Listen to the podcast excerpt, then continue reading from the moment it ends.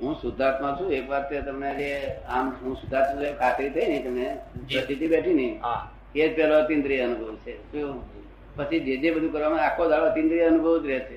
તો? પણ તમે જે ખોળો છો નહીં તમે શું ખોળો છો? બહારનું બધું આ આમ છે હજુ કહું દાદા ફરી વચ્ચે બોલું. હું ખોળતો નથી આવું થઈ જાય ખરું?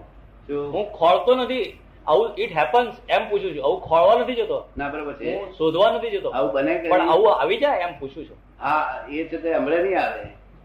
એ તો છેલ્લા અવતારમાં આવે. એક અવતાર પછી આવે. અચ્છા અવતાર ના આવે. તો એક અવતારી માણસ ને આ બધી ખબર પડે?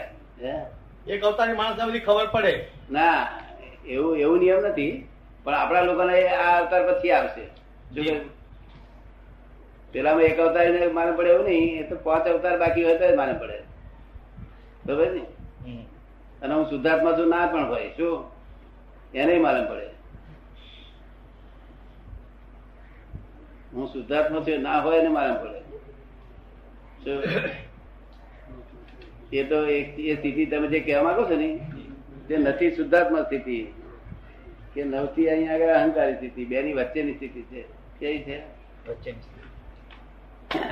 વચ્ચેની. પણ આપણા લોકોને ઉત્પન્ન થાય ને એટલે આવતો બહુ- આવતા એક અવતાર આવતો બીજો અવતાર થાય ને ત્યારે થાય.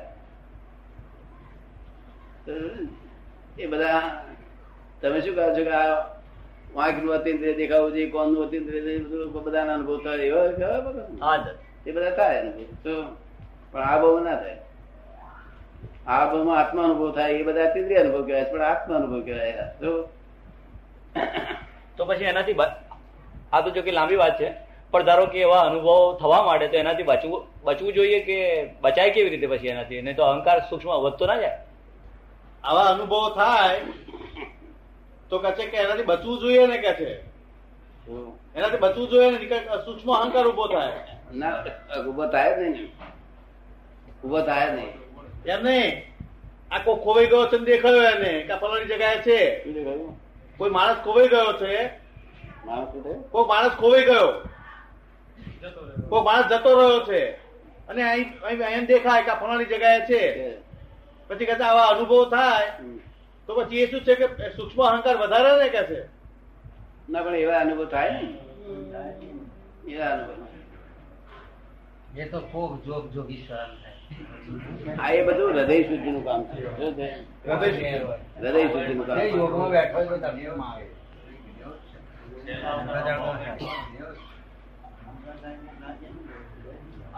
હવે બીજું બીજું અતિન્દ્રિય કેવું છે? અહીંથી આફ્રિકામાં શું થઈ રહ્યું છે દેખાય અહીં રહે રહે સંભળાય એ પણ આવતો બહુ થાય.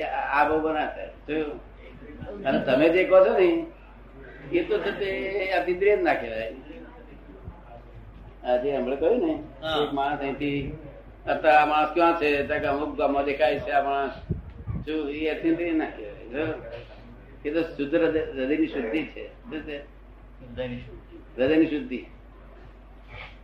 હંમેશા અતિન્દ્રિય અહંકાર ગયા પછી અતિન્દ્રિય ઉત્પન્ન થાય.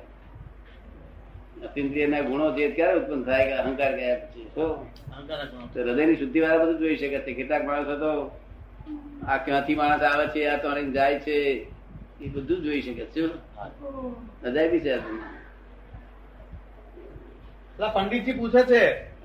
કે અંદર જે ચેતવે છે જે અનુભવ થાય છે ચેતવે છે જે અનુભવ થાય છે એ કેવો અનુભવ કહેવાય કે અતિન્દ્રિય અનુભવ કહેવાય અતિન્દ્રિય બધા અતિન્દ્રિય આખો દાડો અતિન્દ્રિય અનુભવ છે? પણ એને આત્મા અનુભવ કહેવાય છે જો. આત્મા.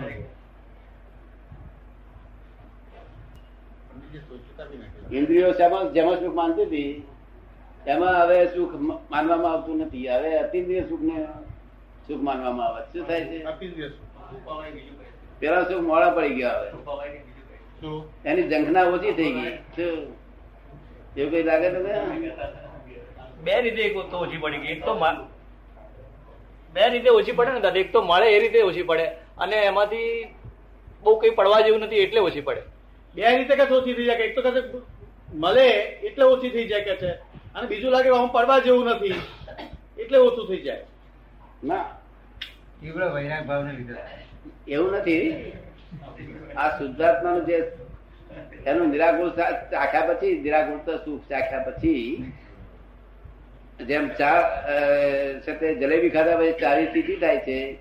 એવું આ નિરાકુળ ચાખ્યા પછી આ જગતના જે સુખ આપણે માનતા હતા ને એ સુખોની સ્થિતિ એવી થાય છે પછી. શું થાય છે? એવી એક માન્યતા નહીં. એક માન્યતા જ કે છે? માન્યતા નહીં એક્ઝેક્ટનેસ છે. જેમ જલેબી પાછળ ચા પીએ છે એક્ઝેક્ટનેસ છે દરેકને ને અનુભવ થવો જ જોઈએ. શું કહ્યું? મીઠાઈ બરાબર ફર્સ્ટ ક્લાસ પછી પછી સુખડી કોક આપવા હોય તો ખાવ. માન્યતા નથી એનો સુખો નો સ્વાદ ઉડી જાય ને. સારું સુખડી લાગે? તમને કઈ લાગે છે? આ સંસારિક જે સુખો લાગતો હતા તે બધા આવે એમાં મોડા પડી ગયા લાગે છે? તમને રામજી મોડા પડી લાગે તમને મગનભાઈ? મગનભાઈ તો માણસ પડે મળવા બધા માણસ પડે.